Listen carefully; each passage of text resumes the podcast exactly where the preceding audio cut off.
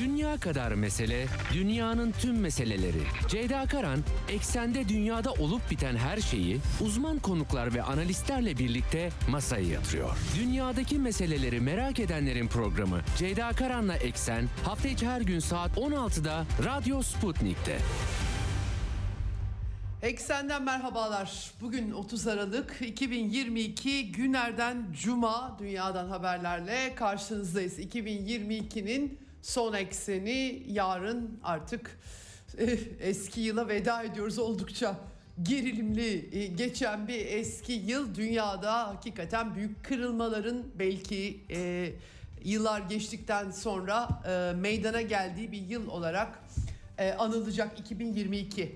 2023'te bizi neler bekliyor? Tabii o da ayrı bir mesele. O yüzden bu e, yılın son eksenine doğrusu gel, klasik biraz klişeleşmiş belki ama e, gelen gideni aratmasın diyerek e, başlamak istiyorum. E, gündem yoğun. Yeni yılın son gününde e, Rusya e, ve Çin devlet başkanlarının e, ben size aktarmıştım görüşecekleri duyurulmuştu e, video konferans yoluyla yaptıkları görüşme Ukrayna'dan e, Amerika Birleşik Devletleri'ndeki Ukrayna Savaşı ile ilgili tartışmalardan notlar yine aynı şekilde Avrupa'dan notlar var aktaracağım sizlere. E, Amerika, Çin bilek güreşi yılın son mesajları verildi. Yine bunları aktaracağım. Ee, Asya e, muhtemelen 2023'te hareketli bir Asya gündemi de yakalayacağız. Öyle gözüküyor. Türk dış politikasında da yıl biterken bir yandan Yunanistan'la gerilim, diğer yandan Suriye'de e, beklenen diyelim epeydir tartışılan normalleşme e, adımları e, Moskova'da üçlü görüşme yapıldı.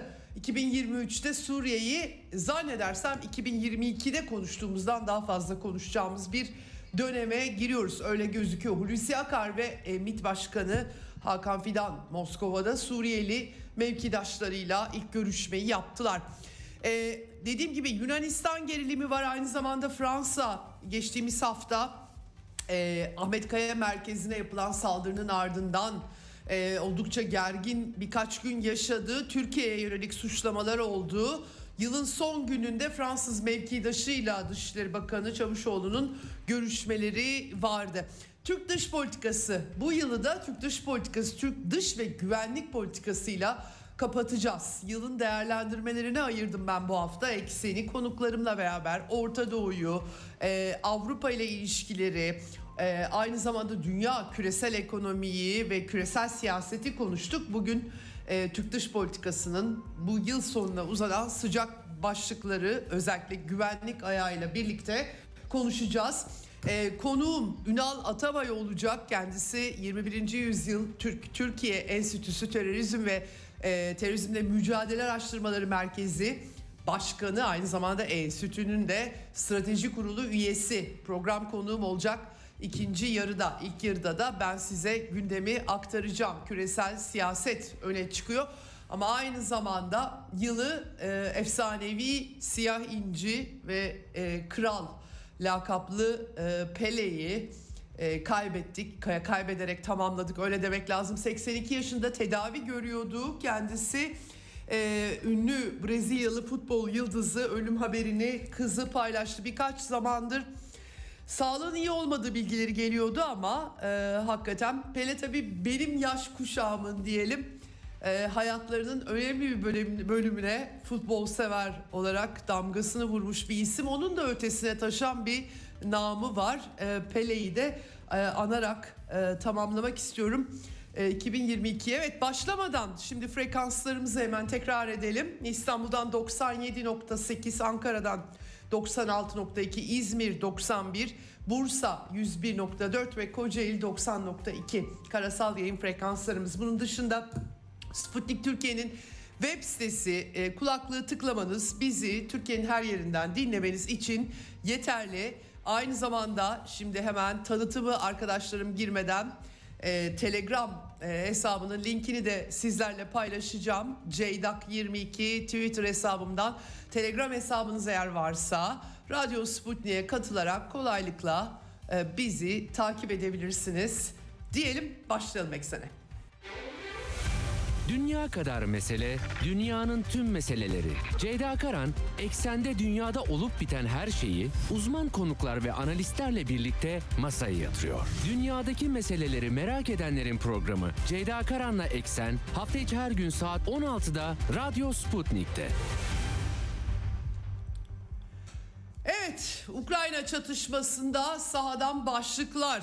Rusya Federasyonu'nun özellikle bütün çatışmaların kilitlendiği Ukrayna ordusunun önce sembolik dediği ama arka arkaya yedekleri yığdığı Bahmut, Artevots bölgesinde dikkatler orada ve özellikle Wagner grubu o bölgede etkili Rusya ordusuyla bağlantılı. Ee, ve e, güneyden kuzeyden hamlelerle belli yerlerin ele geçtiği yolunda bilgiler aktarılıyor. Bu arada da karşı saldırıların önlendiği bilgileri de aktarılıyor ama kilit henüz çözülememiş diyebiliriz rahatlıkla. Bu arada Donetsk ve Lugansk Halk Cumhuriyetlerinde de yeni anayasalar e, mecliste, parlamentolarında ki epey zamandır var. 2014'te Kiev'deki darbeden sonra hemen kendileri zaten e, referandumlar düzenlemişlerdi. E, Zaporojye ve Herson değil ama Donetsk ve Lugansk bölgeleri. Dolayısıyla zaten orada hiçbir zaman Ukrayna Devlet Başkanı seçilmedi. Ne Paraşenko ne Zelenski bir hükümleri de geçmemişti. E, daha çok e, Ru- Rusya'nın e, dünyayla iletişimleri, ilişkileri bakımından Minsk Anlaşması çerçevesinde bir çözüm aranmıştı ama malum uygulanmadı anlaşma BM onaylı olmasına rağmen. Şimdi iki bölgede artık yeni anayasa bölgesel anayasalar adapte edilmiş gözüküyor. Bunlar tabii Rusya Federasyonu'na uyum e, e, uyumluluk içe- içeriyor. Çünkü bu dört bölgenin katılımları söz konusu oldu. Bunun dışında e, geçtiğimiz ay Polonya'ya Ukrayna bir saldırıda bulunmuştu. Yanlışlık yanlışlık da denilmedi öyle geçildi. Hatta önce Rusya Polonya'yı NATO üyesi Polonya'yı vurdu diye sunuldu ama kısa sürede Ukrayna'nın S-300 sistemlerinin atıldığı anlaşıldı. Bir e, neo-nazi grup birliği Ukrayna ordusunun attığı söyleniyor. İşte aynı Ukrayna ordusu Belarus topraklarına da bir füze dün aktarmıştım size. Brest bölgesinde Gorbach köyünde bir tarım arazisine düşmüştü. Hava savunma sistemleri vurmuşlar. Bununla ilgili Dışişleri Bakanlıkları Belarus'la Ukrayna'nın tabi Belarus'u da bu çatışmanın içerisine doğrudan çekme Polonya'da hazırlıklar var. Çatış, e, çatışmaları belki Ukrayna tarafının e, kuzeyden bir saldırı beklentisi onlar da o şekilde izah ediyorlar ama bir şekilde e, bunlar yalanlanıyor Belarus'un çatışmalara girmesi bağlamında ama Yine bir Ukrayna'ya ait S-300 füze sistemleri Belarus topraklarına düşmüş. Tabi hemen Dışişleri Bakanlığı soruşturma ve sorumluların cezalandırması. Kimi cezalandıracaklar o da ayrı e, mesele. Ukrayna'da olayı araştırmaya hazır olduğunu duyurmuş. Kendi hava sahasını kasıt, e, kayıtsız şartsız savunma ve koruma hakkını saklı tutarken demiş. Biz Rusya'nın füze saldırılarını püskürtürken habire başka yerlere Polonya'ya yani tabii o öyle mi bilemiyoruz ama ya Polonya'ya Belarus'a e, füzeler düşüyor. Bu arada hakikaten e, Ukrayna'nın NASAM sistemleri kullanarak Rusya'nın e, kilit enerji ve hava savunma sistemlerine e, karşı koymaya çalışırken e, Kiev'de, Kiev bölgesinde çocuk parkları, apartman binalarını kendi kendilerine vurduklarına dair Telegram hesaplarında videolar var. Gerçekten son derece trajik.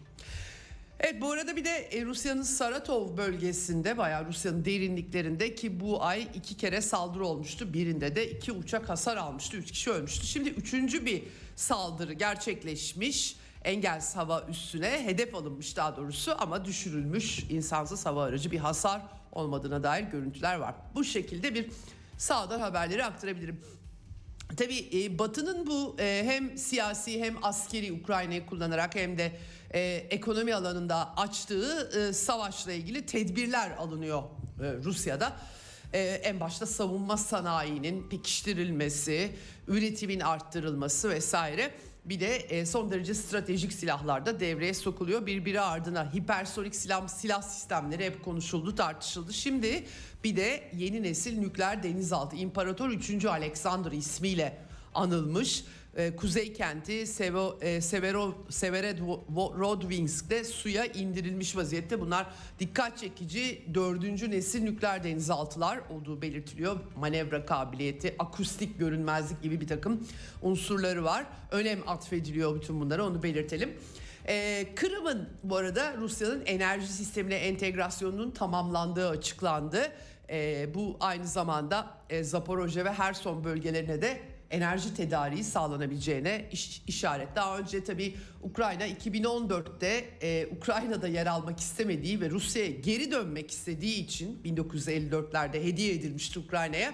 Kırımlılar referandum kurup geri döndükleri için cezalandırılmışlardı. Elektrikleri, suları, e, özellikle su sistemleri e, büyük e, sıkıntılar yaşanmıştı Kırım'da. Artık böyle sıkıntılar olmadığı gibi Zaporojye ve Herson bölgelerine de enerji tedariki oralardan sağlanacak öyle gözüküyor. Evet görüşmeler, müzakereler. Ukrayna Şubat'ta bir barış konferansından bahsediyor ama Rusya davetli değil. Nasıl olacak? Rusya'nın davet edilmediği bir barış konferansı ne anlama geliyor? gibi gibi pek çok soru var tabii. Biraz daha hani e, e, bu çatışmanın e, sonucu gelecek mi gelmeyecek mi hep beraber göreceğiz 2023'te ama e, bu atılan adımlar pek iyimser bir e, görüntü çizmiyor. Amerika Birleşik Devletleri'nden yapılan son açıklamalar da doğrusu öyle. E, şartlar dayatma noktası var şu anda. Bu sağdaki şartlarda hiç uymuyor açıkçası. Yani bir masa kurulabilecek bir durum gözükmüyor. E, Dimitri e, pardon Sergey Lavrov Rusya Dışişleri Bakanı açıklama yapmış bu konuda pazarlık yapma konusunda acizler demiş. Umarız e, yani bunlar düpedüz Rus, Rus düşmanılar.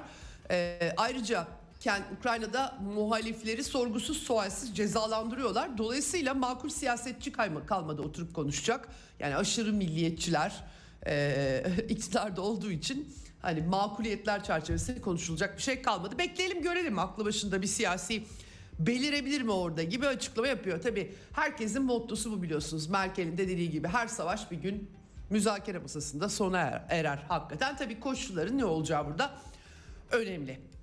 Ee, şimdi e, bu e, bağlamda ama e, çok parlak değil en son bir medya yasası Zelenski imzalamış. Gazeteci grupları otoriter diyor. Bu arada Ukrayna AB üyeliğine aday ilan edildi. Bir tuhaf bir durum var. Nereden bakarsanız bakın. Ama e, en fecisi, otoriter rejimlerin en fecisi diye Ricardo Guterres Avrupa Gazeteciler Federasyonu'nun başı eleştirmiş. Yani açıkçası savaş gerekçesiyle bilemiyorum insan kendi vatandaşına her ne olursa olsun kitleler halinde ağaçlara bantlamaz. Yani bunu ancak işte Ukrayna'daki banderist rejim yapabilir. Ee, ve bu oluyor. Ee, Avrupalılar da e, Ukrayna'yı AB üyesi yapıyorlar. Dolayısıyla enteresan bir resim yani ne ne çıkacak buradan ne hedefleniyor gerçekten çok acayip. Ondan sonra da işte bazı yerlerde kendilerinin haritaları değiştirdiği ve çizdiği yerlerdeki sıkıntılarla da baş edemiyorlar. Başta Kosova, Sırbistan olmak üzere. Tuhaf bir durum. Velhasıl şimdi e, Rusya kanadında bugün e, beklenen oldu. Vladimir Putin'le Çin Devlet Başkanı Xi Jinping'in video e, konferans yoluyla görüşmeleri gerçekleşti. Bunun bir kısmı Rusya e, kapalı kısmı da var tabii ki ama açık kısmını Rusya televizyonlarından yayınlamışlar. E, ben bir kısmını e, takip ettim. Özellikle e, Rusya ve Çin orduları arasında işbirliğinin altı çiziliyor görüşmede. E, bu işbirliğinin daha da güçlendirilmesini vurguluyor Rusya lideri. Ee, Çin ve Rusya'nın Batı'nın benzerleri daha önce görülmemiş baskı ve provokasyonlarıyla başarılı bir biçimde başa çıktıklarının altını çiziyor. Uluslararası arenada Çin ve Rusya'nın e, işbirliğinin daha adil bir dünya düzeni yaratmaya hizmet edeceği vurgusu var Rusya liderinin konuşmasında e, ordu ve e, askeri ve askeri teknik işbirliğinin güçlendirilmesi var. Silahlı kuvvetlerin güçlendirilmesi var. Tabii ticaret giderek artıyor. %25 oranında 2022 sonu e, Çin ve Rusya arasındaki ticaret hacminde artış var ve muhtemelen 200 milyar dolar düzeyi ifade ediliyor. Görüşme sırasında Putin Xi Jinping'i de Rusya'ya davet etmiş. Ne zaman? Bahar aylarında devlet ziyaretiyle e, Xi Jinping'in e, Xi Jinping'i beklediğini dile getirmiş. Böyle bir çerçeve çıktı yılın son görüşmesinden. Aynı zamanda bu arada Rusya ve Çin ayda bilimsel istasyon kuracaklarmış. Çin'in zaten bir iki, 2028'e kadar bir ayda e, sığınak ve iniş modülü bulunan üst inşası projesi var. De NASA ve Amerika iki ülkeyi de dışladığı için bu ülkeler uzaya e, çıkma e, bağlamında ya da uzay projeleri bağlamında daha da işbirliğini derinleştiriyorlar gibi gözüküyor. Evet bunun dışında tabii yeni yıl tebrikleri var. Rusya Devlet Başkanı aynı zamanda Çin, Hindistan, Vietnam liderleri, Suriye Devlet Başkanı Beşar Esad'a yeni yıl tebrik mesajları yollamış. Ee, Cumhurbaşkanı Erdoğan'a da yolluyor. Türkiye-Rusya ilişkilerinin bu yıl e, dinamik bir biçimde geliştiği, türlü güçlüklere rağmen geliştiği e, pek çok alanda Akkuyu en son uzun vadeli gaz aktarım merkezi tesisi gibi konularda sağlanan uzlaşmalar projelere atıf yapmış ve e, halkların bu işbirliğinden menfaat sağlaması vurgusu var açıklamasına tebriğinde daha doğrusu. E, tabii e, Kremlin'in açıklamasında sadece dost ülkeler liderleri tebrik edilmiş. Onun dışında Rusya'ya hasbane davranan e, ülkelerin liderlerine tebrik mesajı gönderilmediği görülüyor. Böyle bir durum.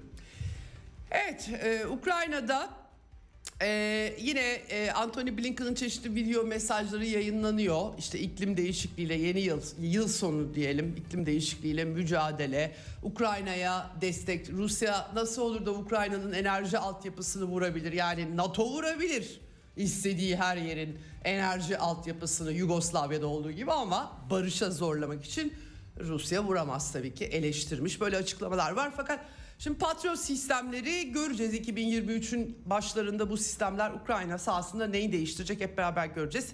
Fakat kendi aralarında Amerikan yönetimi e, Bradley savaş araçlarını Ukrayna'ya göndermeyi tartışıyorlarmış. Ne işi hafif tank gibi bir şey. Hani kara savaşı kabiliyeti bilemiyorum ne gibi değişiklikler yapacak beraber göreceğiz. Bir de İtalya Başbakanı Giorgia Meloni e, yıl sonunda 25 Eylül'de İtalya'da seçimler gerçekleştirildi bir krizden sonra.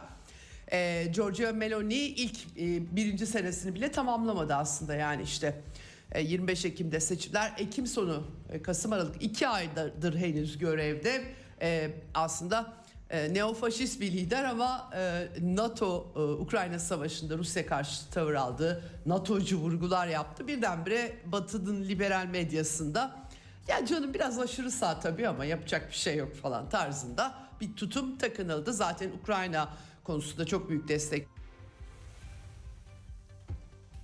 Kiev'e de gidecekmiş yıl sonu basın toplantısında Zelenski'ye de söylemiş.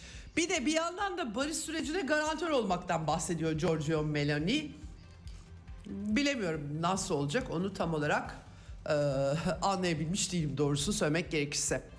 Evet e, Avrupa'da Kosova'da barikatlar kaldırılmaya başlandı. E, şimdilik teskin edilmiş gözüküyor. Sırbistan'la Kosova arasında gerilim doğru çıkmıştı. Bir polis memurunun Dejan Pantic'in Kosovalı Arnavut yönetim tarafından tutuklanması sonrası mahkeme anladı, anlaşılan o ki Batılılar, KFOR ya da Avrupalılar mahkemeye fısıldamış olmalı ki hapis cezasını evde e, hapse çevirdiler, ev hapsine çevirdiler. Alexander Vučić Kosovalı Sırplarla bir araya geldi. Barikatları kaldırın dedi ama yani bu kriz böyle kolay kolay geçecek gibi değil. Yani 2008'de tek taraflı bağımsızlık ilan etti Kosova. Arnavut Avrupa'daki ikinci Arnavut devleti aynı zamanda NATO'nun e, Yugoslavya'yı böyle parçalama, küçük küçük parçalara bölme hamlelerinin son ayağıydı. Pek de barış gelemedi. 193 ülkeden yaklaşık 100 tanesi e, Kosova'yı Kosovalı Arnavut yönetimi tanıyor ama içinde hala kuzey bölgesinde Sırplar var. Sırbistan 1244 sayılı BM kararı icabı Kosova uluslararası yasal çerçeveye göre de yani Lahey kararı var ama eğer bir de uluslararası egemenlik Batı'nın şu an Ukrayna'da altını çizdiği egemenlik perspektifine göre hala Sırbistan'a ait. Dolayısıyla gerilim o kadar kolay bir çek gibi değil. Şimdi barikatları kaldırıyorlar. Ee, bundan sonra ne olacak? 2023'te hep beraber e, göreceğiz. Yani şimdiden bir takım kundaklamalar da olmuş galiba. Evet Amerika Birleşik Devletleri'nde Biden Temsilciler Meclisi ve Senato'da onaylanan 1.7 trilyon dolarlık bütçe tasarısını imzaladı. Böylece e, yürürlüğe e, girdi. Tabii bunun pek çok ayağı var. E, yarısı aşağı yukarı Amerika'nın iç sorunlarına harcanacak normal bütçe. Bir de 858 milyar dolarlık bir savunma finansmanı tabii ki var. Ee, içeriyle ilgili efendim devlet kurumlarında TikTok indirmekten efendim kasırgalar, seller, ormanlar, doğalar, orman yangınları, doğal afetler bunlara yardımcı olacak paralar vesaire pek çok şey var. Ee, tıbbi araştırmalar, sağlık hizmetleri, e, felaketler, kadınla şiddetle mücadele gibi gibi hususlar var. Ama tabii savunma ayağı malum. Amerika dünyanın en yüksek savunma bütçesine sahip ülkesiz. Geçen sene 768 milyar dolardı. Bu sene 858 milyar dolar. Tabii 45 yaklaşık 45 milyar doları da Ukrayna'ya e, ayırıyor. Göreceğiz Ukrayna'da nerelere nasıl e, gidecek o paralar diye. Askeri harcamalar öyle bir öyle bir şey ki işte. Yani geçen sene yine rakamları baz alırsak e, 208 milyar dolar Amerika'nın 768 iken Çin'in 208, Hindistan'ın 70, Rusya'nın 68 daha efektif gözüküyor vallahi 68 milyar dolara teknolojik bakımdan söylüyorum yeni silahlar vesaire düşünülürse Almanya 60 e, Britanya 58 milyar dolar böyle bir e, sıralama Amerika açık ara e, kat be kat neredeyse 10 kat diyelim e, fazla e, böyle bir e, durumda. Amerika'da aynı zamanda 6 Ocak komitesi kurulmuştu kongre baskını. E, Trump'ı devirmek için Amerika'da büyük böyle kitlelerin tepkilerini, doğal tepkilerini sokağa döktükleri bir sürecin sonunda Trump da seçimleri hile var diye seçim sonuçlarını kabul etmemişti. Hatırlayacaksınız Amerika e, kongresi basılmıştı. Çok büyük travma. Yani yani Yugoslavya'da parlamento basılabilir. Ermenistan'da basılabilir. Her yerde Rusya'da da basılabilir. İyi şeyler bunlar Amerikalılar için ama kendi kongreleri baskına uğradığı zaman aa nasıl olur diyorlar biliyorsunuz. Pek de bir baskın da değildi böyle tuhaf tuhaf kılıklı adamlar girdi ama tabii ki şiddetle konuştu. İşte onu soruşturdular ettiler Trump'la bağlantılı.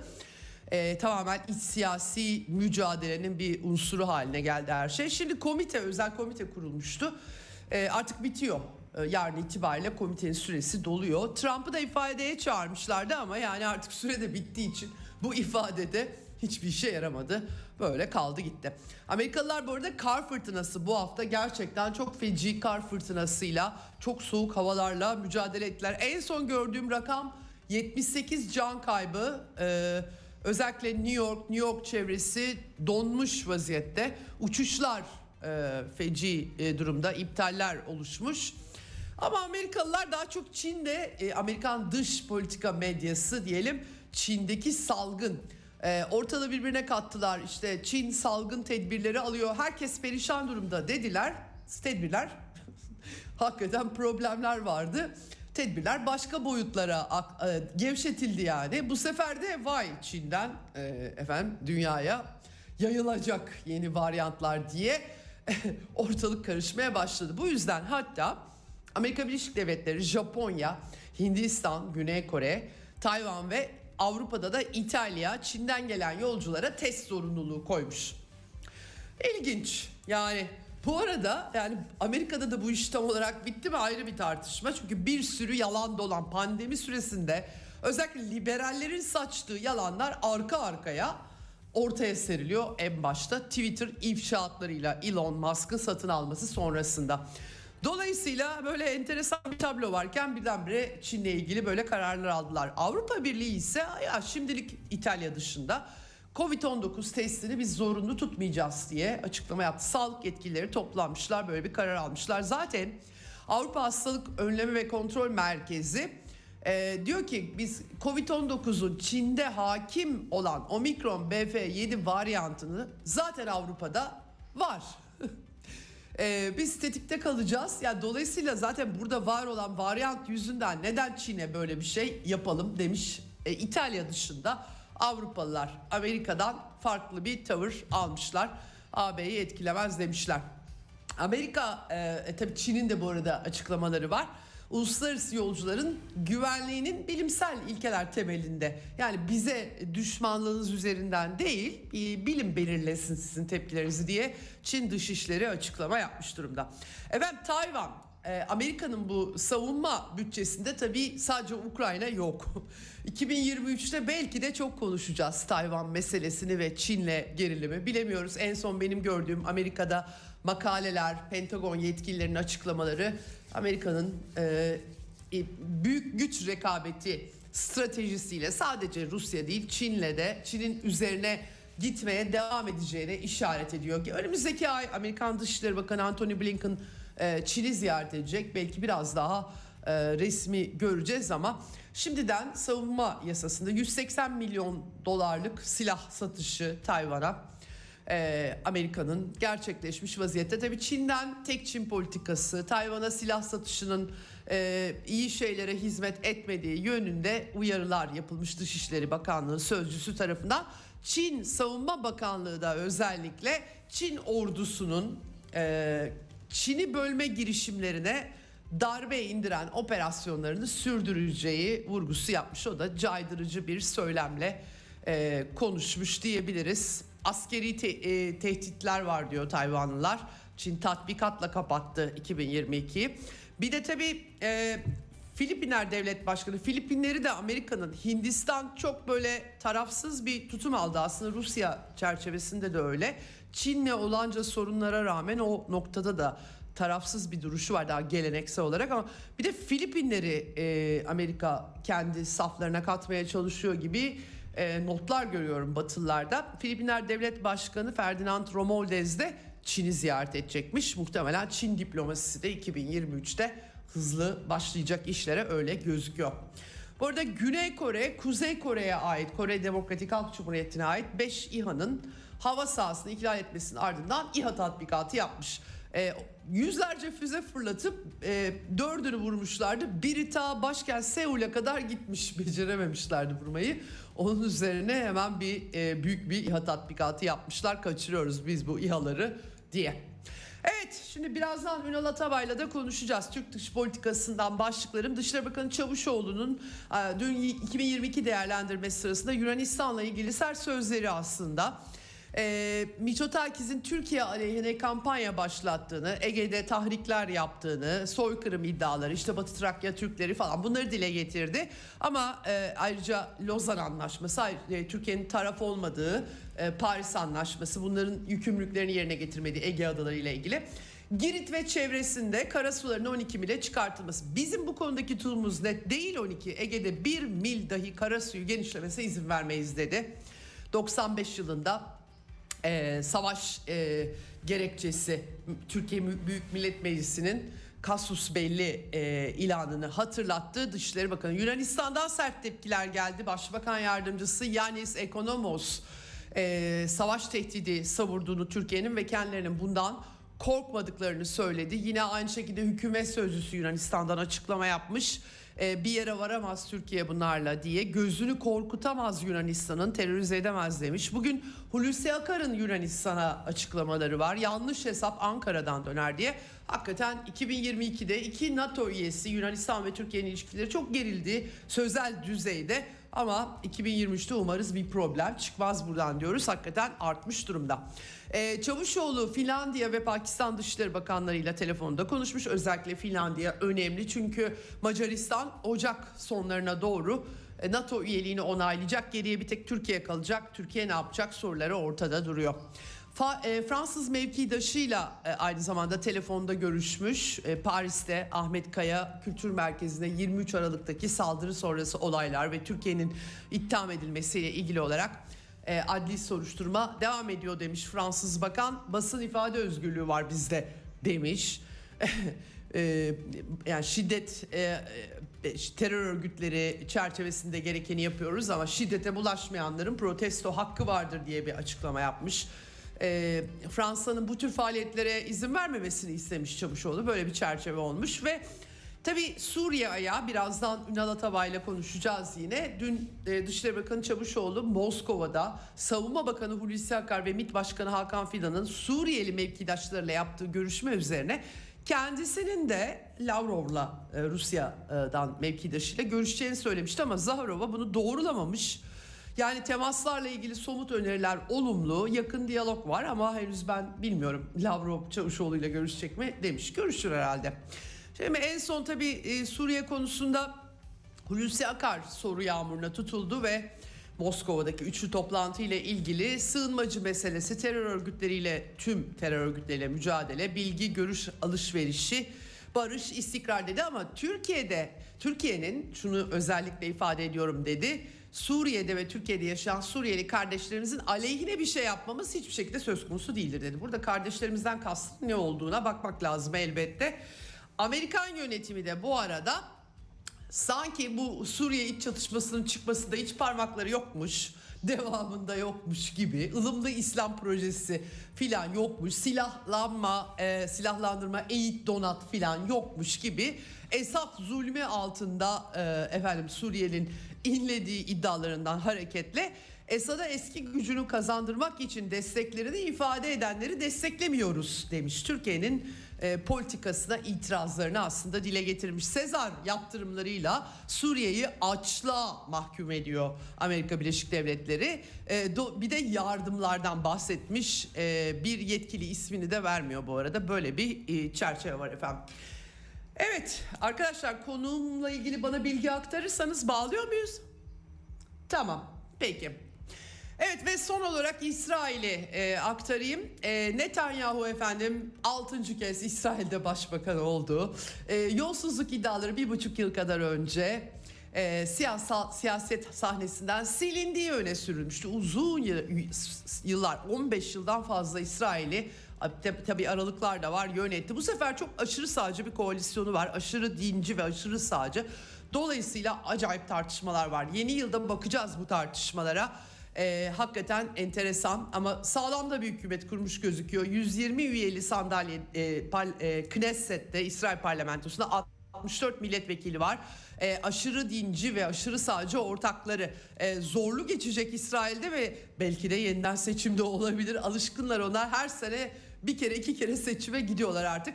Böyle bir e, yeni bir Netanyahu dönemi açıldığını haber edeyim. Artık yeni yılda detaylarına birlikte bakacağız. Şimdi Konuğuma dönmek istiyorum. Telefon hattımızın diğer ucunda e, 21. yüzyıl e, enstitüsü, Türkiye Enstitüsü, Terörizmle Mücadele Araştırmaları Merkezi ve e, Başkanı ve Enstitünün Strateji Kurulu üyesi Ünal Atabay var. Hoş geldiniz efendim yayınımıza.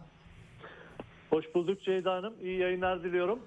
Çok teşekkür ediyorum efendim katıldığınız için. Eksene yılı sizinle kapatıyoruz. 2022 çok zorlu bir yıl Evet. geçti değil mi?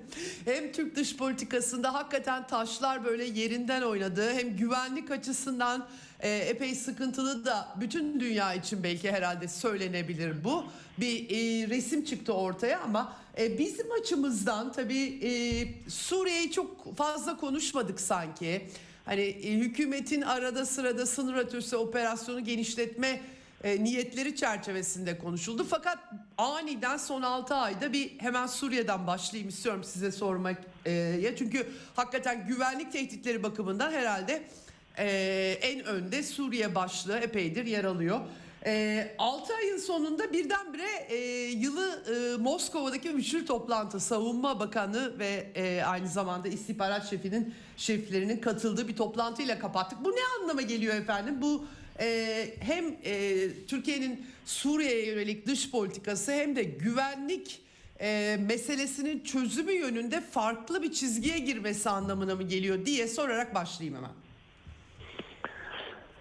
Şimdi e, Ceyda Hanım tabii e, tek kutuplu veya Amerikan Amerika Birleşik Devletleri'nin hegemonyasında e, kurulmak istenilen küresel e, düzen tabii ki çok kutuplu bir dünyaya evrildiği için e, böyle bir aşamada e, sürpriz gelişmeler tabii e, güvenlik taşlarının küresel mimarinin e, yerleşmeye çalıştığı yeniden dizayn edildiği bir dünyamızda tabii bu e, sürprizleri beklemeliyiz. Yani 2023'te de bence böyle sürprizler devam edecek önümüzdeki yıllarda da. Çünkü dünyanın yeniden dizayn edilmek istenilen güvenlik mimarisi çoklu, çok kutuplu bir dünya düzenine geçişte bazı sancılar olacak. E, dolayısıyla e, biz şimdi bunu yaşıyoruz. Tabii Suriye e, denklemine geçersek Suriye'de Orta Doğu'da son derece önemli bir coğrafyadan bahsediyoruz. Hemen komşumuz dibimizde 11 yıldır iç savaşın cereyan ettiği 12 yıldır ve Türkiye'nin güvenliğini son derece yakından etkileyen, ilgilendiren işte 4 milyondan fazla e, sığınmacıyı da e, içimizde barındırdığımız ve bunların da bir an önce Suriye'ye dönmesini e, öteden beri kamuoyunun istediği, isteği ve beklentisi. E, şimdi hal böyle olunca e, tabii ki Suriye ile ilişkilerimizin bir an önce toparlanması e, noktasına gelindi. Tabii öteden beri biz hep şunu e, yani kamuoyu da özellikle Türkiye'de şunu istiyordu ve bekliyordu. Yani e, Esad yönetimiyle görüşülmesi, dolayısıyla Suriye krizinin bir an önce aşılması ve çözülmesi e, hatta e, tabii e, Rusya'nın e, son derece Suriye sahasındaki etkisini ve Esad yönetimi üzerindeki etkisini de biliyoruz. Çünkü e, Rusya davetli olarak orada iç savaşın ötesinden beri e, orada. E, İran da aynı şekilde davetli olarak davetli olan ülkelerden birisi. Dolayısıyla bu denklemlerin yeniden puzzle'ların e, yerine oturtulması ve yeni bir güvenliğin e, oluşturulması adına Türkiye'de kamuoyundaki bu beklenti vardı ve şimdi bunun karşılanması noktasına gelin. Yani olay aslında artık e, bir Suriye, Rusya, Türkiye denklemi üzerinden Suriye krizinin aşılması. O denklemde bulunan Amerika Birleşik Devletleri'nin Suriye sahasından tasfiyesi. Evet. Ee, Kolay olmayacak galiba efendim. Şimdi e, çok özür diliyorum lafınızı kesiyorum ama Amerikan yönetiminden dışişlerinden bir sözcü ismini de vermemiş ama Voice of America'da gördüm. Ee, Esat e, özetle şunu söylüyor. Ee, Esat kötüdür. Kötülerle e, işbirliği ona e, onlara güç kazandırma yapılmamalı diye. Şimdi tabii bu konuda Suriyeliler ne der bilemiyorum açıkçası. İl, ılımlı İslam projesi bakımından öyle bir hale gelmişlerdi çünkü. E, fakat Amerikalılar e, bu işi peşini bırakacak gibi de değil. James Jeffrey'nin yeni e, bir takım yöntemler önerdiği e, makaleler yayınlanmıştı. Türkiye'ye tabii ki bu bağlamda. E, onları nasıl değerlendirmek lazım? Yani Moskova bir yandan sizin dediğiniz gibi üçlü formatta çözüm için zor bir denklemi çözüm için uğraşıyor. Ama bir de Amerika var bir yandan. E, tasfiye olması mümkün olur mu 2023'te sizce Amerika'nın? Yani şimdi evet Amerika Birleşik Devletleri'nin buradan çok e, çıkma niyeti yok. Evet. Bakın aynı siz e, Jeffrey'nin e, makalesinden bahsettiniz. Amerika Birleşik Devletleri'nin Suriye eski özel temsilcisi var Rayburn. Mesela o da şöyle diyor Rusya ve Çin ile mücadeleye odaklanma gerekçesiyle Orta Doğu'dan ayrılamayız. Amerika Birleşik Devletleri çünkü Orta Doğu'da yani Suriye dahil Rusya ve Çin'de var. Onlarla rekabet edeceğimiz bir bölge küresel güç mücadelesinin bir sahnesi burası diyor.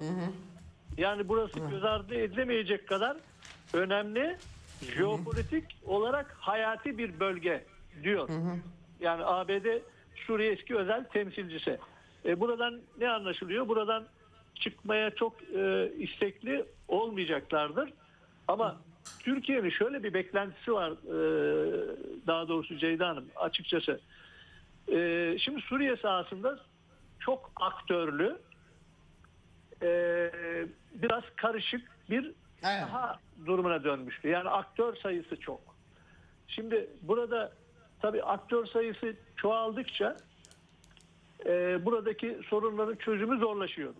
Bir sadeleştirmeye ihtiyaç var. Türkiye bunu baştan beri söylüyor. Yani sadeleştirmede işte Amerika Birleşik Devletleri ayağının e, bu alandan çekilmesi, İran'ın bu alandan en azından etkisinin azaltılması gibi yani Rusya Rusya denklemi üzerinden ağırlıklı olarak Suriye sorunun çözümünü e, Türkiye e, açıkçası bu perspektifte gördü.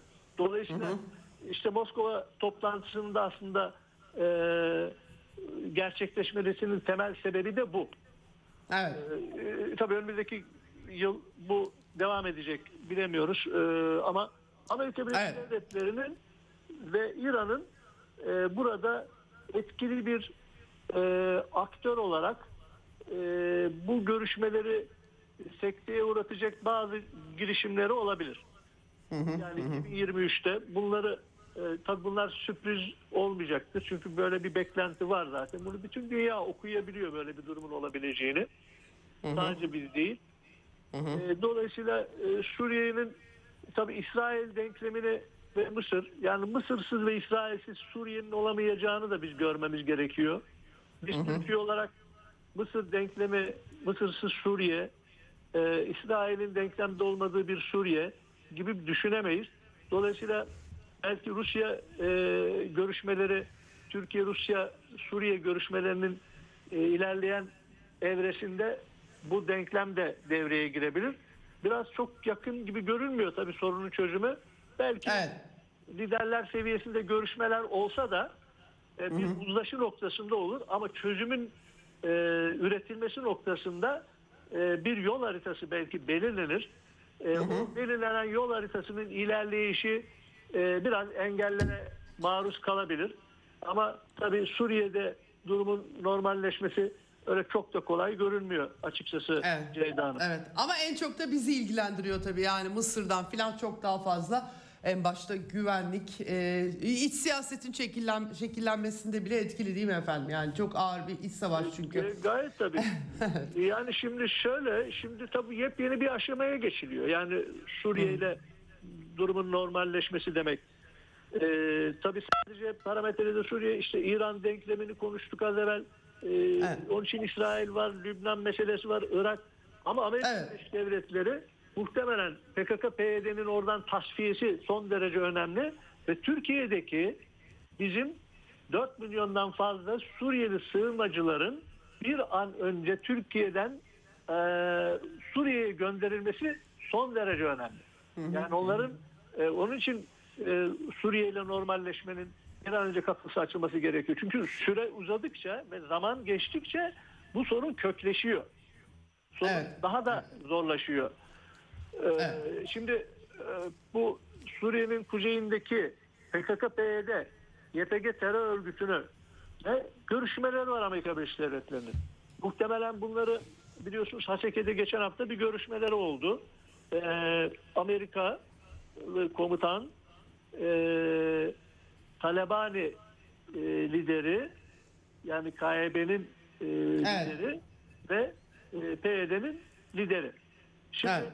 Bu görüşmeden e, çok şey anlatıyor. Bu görüşmeyi takip ediyor tabii ki elbette ki Türkiye. Çünkü bu görüşmenin arka planında Amerikalıların e, YPG terör örgütünü yeni dizaynı e, ve Irak'ın güneyine yani Selahattin bölgesine, KYP bölgesine bazı unsurlarını aktarabilirler. Yani böyle bir çalışma içine girebilirler.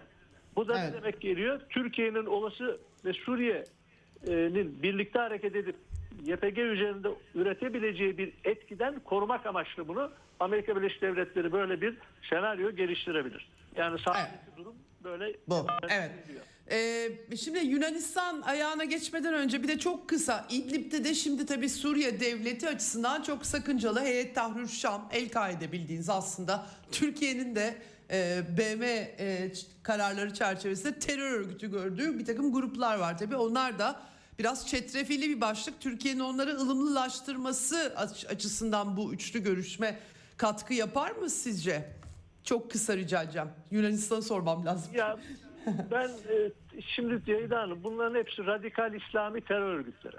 Evet, Yani evet. bunlardan ılı- ılımlı filan hiçbir şey olmaz. Dolayısıyla İ- İdlib sahasından bunların bir an önce tasfiye edilip çıkarılıp onların alandan söküp Evet. atılmasına ihtiyaç var. Yani bu da işbirliğiyle Suriye, e, Rusya, Türkiye işbirliğiyle yapılacak ya da Türkiye bu konuda Suriye'ye bu alanı bırakacak. Suriye kendisi oradan bunları çıkarıp atacak. Türkiye'de Evet. kolaylaştıracak. Yani Türkiye'de kolaylaştıracak. Açıkçası bu. Bunlar yarın öbür gün Türkiye'nin başına da bela olurlar. E, Ceyda Evet. Evet. Bu bu, bu kadar basit aslında. Evet. Peki efendim. Ee, şimdi Yunanistan çok konuşuldu. Yani aslında bu kadim sorun desek belki e, Cumhuriyet'in kuruluşundan sonra dönem dönem çok iyi ilişkiler geliştirmiş olsak da işte Ege'de bir hem bir dostluk hem bir rekabet. Tabii e, son yıllarda biraz Yunanistan'da da Mitsotakis yönetimiyle özellikle e, bir e, adeta savaşın eşine geliyoruz gibi bir resim oluştu. İki NATO üyesi, kayalıklar tabii Yunanistan anlaşmaları ihlal ederek buraları epeydir silahlandırıyor biliyoruz. E, 2023 için ne öngörürüz? Bu iş teskin edilir mi? Siz nasıl bakıyorsunuz? Nasıl bakılmalı? Son dönemde yine e, retorik de e, arttı, yükseldi daha doğrusu. Ne dersiniz? E, yani çok doğru. Şöyle şimdi bu özellikle Moskova görüşmeleri e, Amerika Birleşik Devletleri'ni e, tabii rahatsız etti. Yani işte e, siz de altını çizdiniz. E, ismi açıklanmayan yetkilinin ifadelerini ortaya koyduğumuz programın başında. Şimdi Amerika Birleşik Devletleri bu rahatsızlığını e, zaten Yunanistan'ı e, Türkiye'ye yönelik kışkırtıcı e, Ege bölgesinde bir gerilim yaratıcı, bir kaos ortamı yaratılması açısından Yunanistan'ı cesaretlendiriyor biliyorsunuz Amerika Birleşik Devletleri. Bu e, cesaretlendirme ve e, Yunanistan'ın Türkiye'ye yönelik kışkırtıcı tavrı biraz daha ileriye götürülebilir. Amerika tarafından desteklenebilir. Çünkü Suriye'deki e, yeni Türkiye-Rusya hamlesinden rahatsız oldukları için e, Ege ve Doğu Akdeniz sahasında Türkiye'ye sıkıştırmak, kıstırmak a- amaçlı e, Yunanistan'ın biraz daha agresif pozisyona getirilmesini sağlayabilirler. Yani buna hazır olmalıyız. Yani 2023'te de bu gerilimin biraz daha artmaya devam edeceğini tahmin ediyorum Yunanistan'ın tutumunu. Ee, özellikle işte 12 mil ilan etme arzuları bunu e, bu, bu ikinci bir yeni bir gerilim e, ortamı olacak. Şimdi e, yani Yunanistan Ege sahasında Amerika Birleşik Devletleri'nin izlediği strateji şu. Kaos, burada sürekli bir gerilim e, ve e, bu gerilim üzerinden e, Amerika Yunanistan üzerinde e, bir etki üretmesi ve oradaki üslerini aktif hale getirmesi, üsler tesis etmesi ve adeta Yunanistan'a çökmesi. Yani bunu istiyor. E, aynı şekilde e, Yunanistan üzerinden yapacağı bir kışkırtıcı tavır ve gerilim üzerinden, kaos üzerinden de Türkiye'ye sözde bir ayar vermeye çalışıyor. Şimdi yani Ege sahasında yapılmak istenilen bu veya tersini geçmiş yıllarda Türkiye üzerinden Yunanistan'a gerektiğinde baskı unsuru olarak hareket ettirmeye çalışıyor. Yani Ege sahasında böyle bir durum yarat. Tabii e, Rusya'nın e, boğazlardan Akdeniz'e inişine engel olmak için de bir set, bir duvar gibi Evet. Akdeniz'i görmek istiyor. Çin'in e, Avrupa'ya uzantısının güzergahını kesmek gibi tabii ki bir küresel mücadelenin de bir parçası var. Yani Yunanistan'da bu küresel mücadelenin parçasında bir aparat olarak da kullanılıyor. E, Evet. yani gerçekleşen durumda bu. Ama biraz daha durum gerileşeceğini ben gerginleşeceğini düşünüyorum 2023'te. Ama bir çatışma çıkar mı? Yani e, kısa süreli belki bir e, olay gerçekleşebilir ama uzun süreli bir çatışma ben açıkçası beklemiyorum. Bekliyorsunuz. Peki son olarak e, bir iki dakikam kaldı ama şimdi tabii Türkiye'nin e, İsveç ve Finlandiya'nın NATO üyeliği kozunu elinde tutması. E, Macaristan'la Türkiye kaldı. 23 Ocak gibi Macarlar parlamento toplanacak onaylayacaklar öyle gözüküyor. Bir Türkiye kalacak gibi kalır mı sona? E, bu bir koz mu? NATO içerisinde bir sıkıntı görüyor musunuz siz? İki dakikam var. Biraz kısa rica edeceğim ama sona kaldık. Peki çok Tamam, mersi. hız- hızlıca. Evet. Ee, yani şöyle İsveç Finlandiya kozu Türkiye'nin elinde ama e, tabii orada bir, bir- yani 2000'den fazla FETÖ mensubu var. En son 42 kişinin e, iadesi dosyalarını bizzat verildi isteniyor, talep ediliyor. E, tabii Finlandiya ve İsveç öteden beri e, PKK'ya orada yardım yataklık yapan ülkelerden birisi. Biliniyor bu e, ülkeler. E, orada etkililer, e, nüfuz etmişler E, ve oradan uluslararası e, desteği de kolaylaştırıyorlar, sağlıyorlar. Bu doğru. Tamam. E, biz bunu İsveç ve Finlandiya'da zaten adımlar atıyor. İşte yasalarında düzenleme, iç hukuklarında düzenlemeye gidiyorlar. Bazı anayasal değişikliklere gitmeye çalışıyorlar. Bir gayret içerisindeler. Ama sahadaki somut durum tabii ki netleştikten sonra Türkiye onaylayacak. Fakat Avrupa'da ve NATO üyesi ülkeleri içerisinde sadece İsveç ve Finlandiya mı PKK'yı destekliyor? Evet. Hayır. Evet. Yani Fransa var başta işte yaşadık. 24 tane orada sivil toplum örgütü var. Ee, orada bir federasyon var. Avrupa Federasyonu var PKK'nın. Avrupa Federasyonu'nun altında bütün Avrupa Birliği ülkelerinde teşkilatlanmış. Almanya'da var, İngiltere'de var, İtalya'da var, İspanya'da var. Avrupa'nın Yunanistan'da tüm ülkelerinde PKK etkili. İsveç'e Finlandiya'dan daha ileride Fransa'da ve Almanya'da varlar. E peki biz bu kozu kullanırken sadece İsveç ve Finlandiya'yı köşeye sıkıştırmanın ötesinde aynı zamanda NATO üyesi ülkelerin diğerlerine de bu kozu kullanmalıydık. Evet. Yani biz Anladım. bunu da ya- yapabilmeliydik. Ama tabii ki uluslararası biliyor, şunu biliyoruz son olarak terör örgütünün uluslararası ayağı desteği kesilmeden terörle mücadelenin bir ayağı eksik kalır. Bunu öteden beri zaten biliyoruz, savunuyoruz. Ama en azından iki ülkenin de vazgeçirilmesi bir model olarak NATO içerisinde görülmesinin kolaylaştırılmasını sağlayacağı düşüncesiyle İsveç ve Finlandiya noktasında atılan adım bir diğer ifadeyle tabii ki doğru. Onu da bir taraftan söyleyeyim ama Avrupa'da terörün biteceği anlamına da gelmiyor. Gelmiyor. Evet. Göreceğiz bakalım 2023'te neler olacak tekrardan da konuşacağız. Çok çok teşekkür ediyorum. İyi seneler diliyorum e, size yıllar. de e, yeni Sağ olun. senede görüşmek üzere. Sağ. Çok teşekkürler. Sağ olun. Sağ olun. Evet, e, Ünal Atabay'la konuştuk 21. Yüzyıl Türkiye Enstitüsü'nde e, uzman e, analist, güvenlik analisti. E, kendisi 2023'te de tekrar konuşmak istiyoruz tabii ki. Pek çok gelişme olacak hep beraber göreceğiz efendim. İyi seneler diyorum size. 2 Ocak pazartesi günü yeni yılda Eksen'de dünyadan haberlerle buluşmak üzere. Hoşçakalın.